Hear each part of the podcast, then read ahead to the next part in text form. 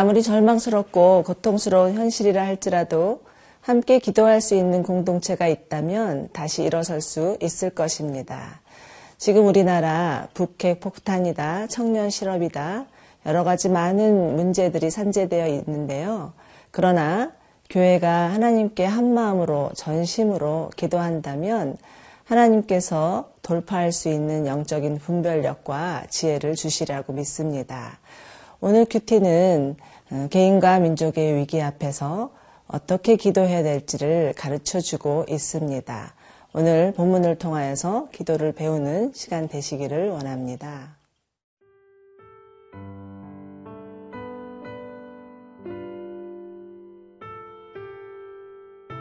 시편 79편 1절에서 13절 말씀입니다.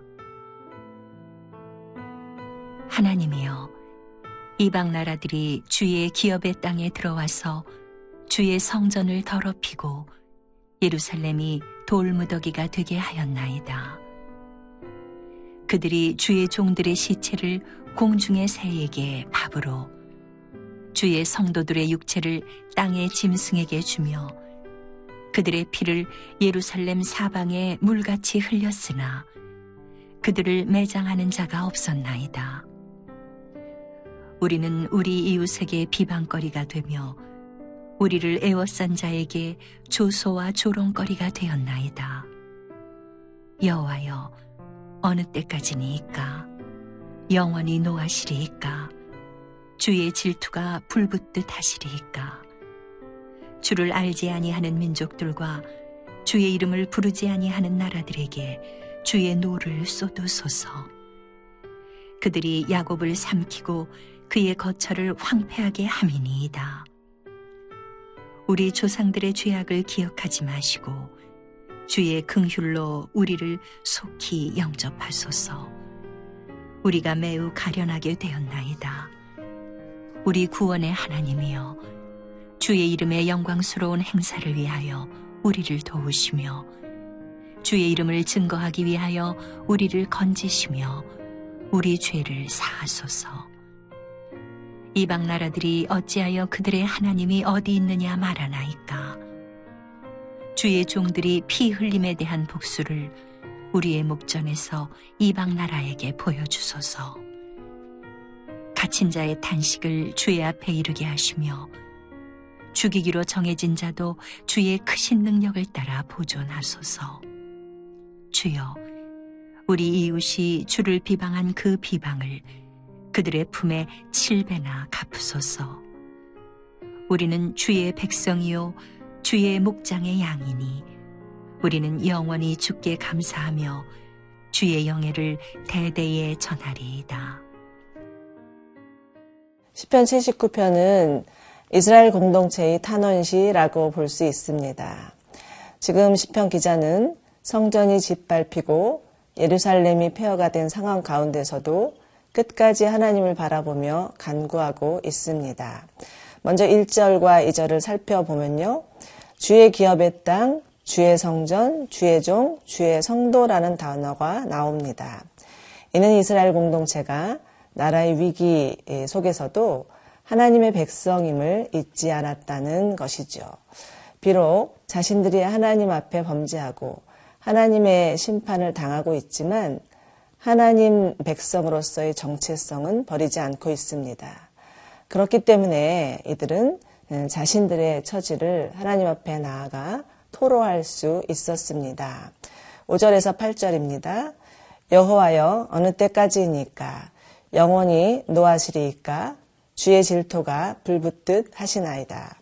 주를 알지 아니하는 민족들과 주의 이름을 부르지 아니하는 나라들에게 주의 노를 쏟으소서. 그들이 야곱을 삼키고 그의 거처를 황폐하게 함이니이다.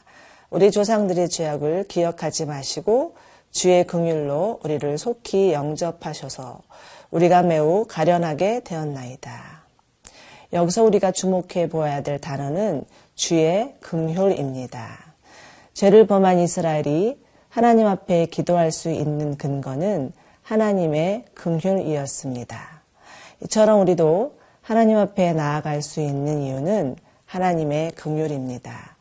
우리의 제약이 아무리 크다 할지라도 하나님의 긍휼에 비할 바 없습니다. 하나님의 긍휼은 허다한 모든 죄를 덮고도 남을 만한 긍휼이기 때문이죠. 그런데 간혹 이런 말을 하는 경우가 있습니다. 내가 어, 면목이 없지, 내가 뭘 잘했다고 이제 와서 하나님께 도움을 청해. 예, 이것은 참 겸손해 보이는 것 같지만 그렇지 않습니다. 우리 모두는 누구나 실패할 수 있고요. 하나님께 죄를 지을 수 있고 그로 인해서 죄책감에 빠질 수 있고 하나님 앞에 참아 나서기가 부끄러운 순간들도 있습니다. 그러나 하나님은 하나님의 긍휼로 우리를 대하십니다. 히브리서 4장 16절에는 이런 말씀이 있는데요. 그러므로 우리는 긍휼하심을 받고 때를 따라 돕는 은혜를 얻기 위하여 은혜의 보좌 앞에 담대히 나아갈 것이다. 사랑하는 여러분 다시 한번 말씀드립니다. 하나님은 긍휼의 하나님이십니다. 아, 하나님은 상한 심령으로 하나님 앞에 나와서 토로하는 자를 외면하지 않으십니다. 그리고 때를 따라 돕는 은혜를 베풀어 주시지요. 여러분 어떤 상황에서든지 간에 어떤 경우든지 간에 하나님 앞에 있는 모습 그대로 나아가시기 바랍니다. 그러할 때 하나님의 크신 긍휼을 경험하실 수 있습니다. 우리는 모두 다 하나님의 긍휼하심으로 인하여서 구원받은 하나님의 백성들입니다.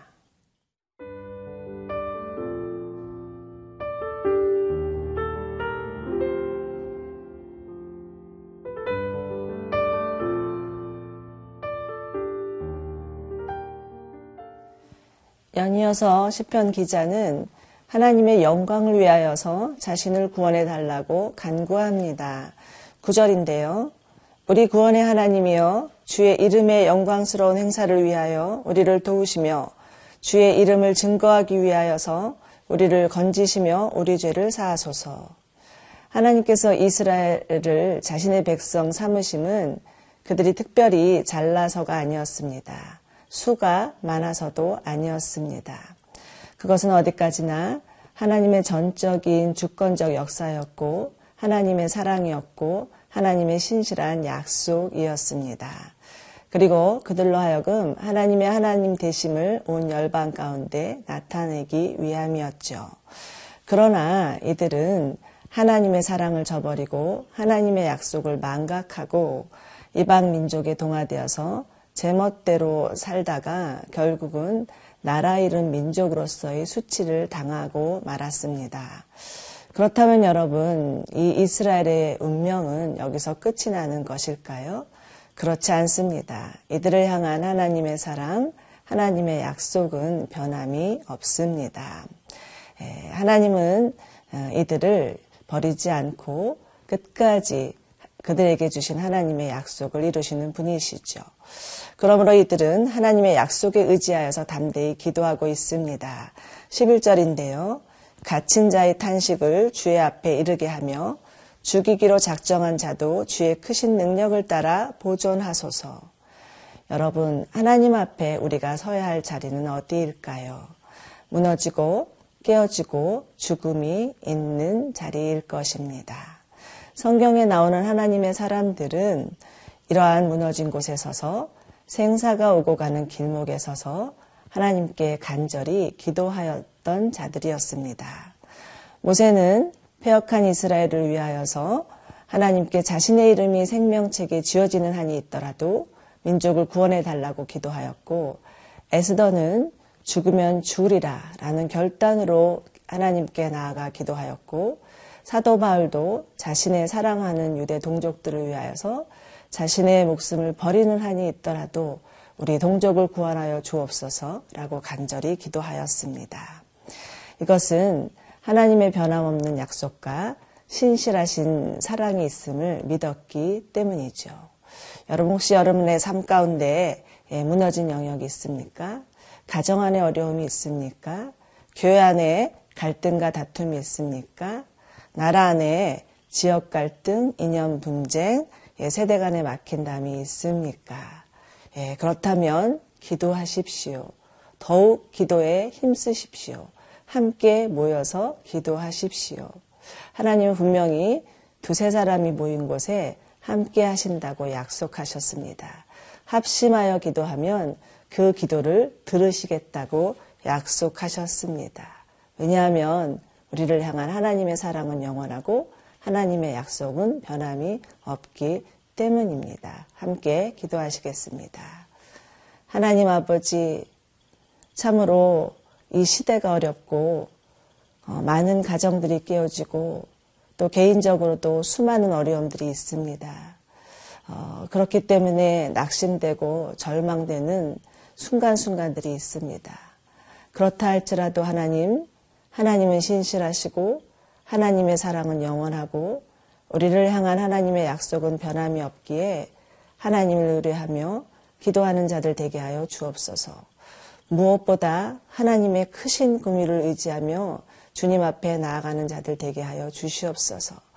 그래서 하나님 만나게 하여 주시고 하나님이 우리 가운데 베풀어 주시는 구원의 은혜를 맛볼 수 있게 하여 주시옵소서.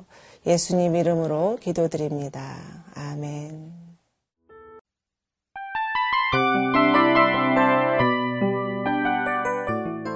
이 프로그램은 청취자 여러분의 소중한 후원으로 제작됩니다.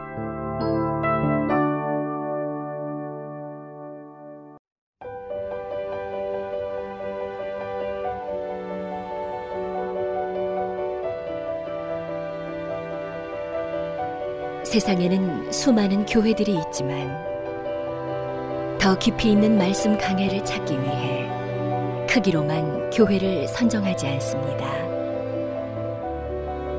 보다 좋은 영적 콘텐츠를 더 많이 나누기 위해 방송비를 받지 않습니다. 1년 365일 복음만 전하고 싶어서 우리는 광고를 하지 않습니다. 온누리의 복음을 땅끝까지 CGN TV와 함께 땅끝 선교사가 되주세요.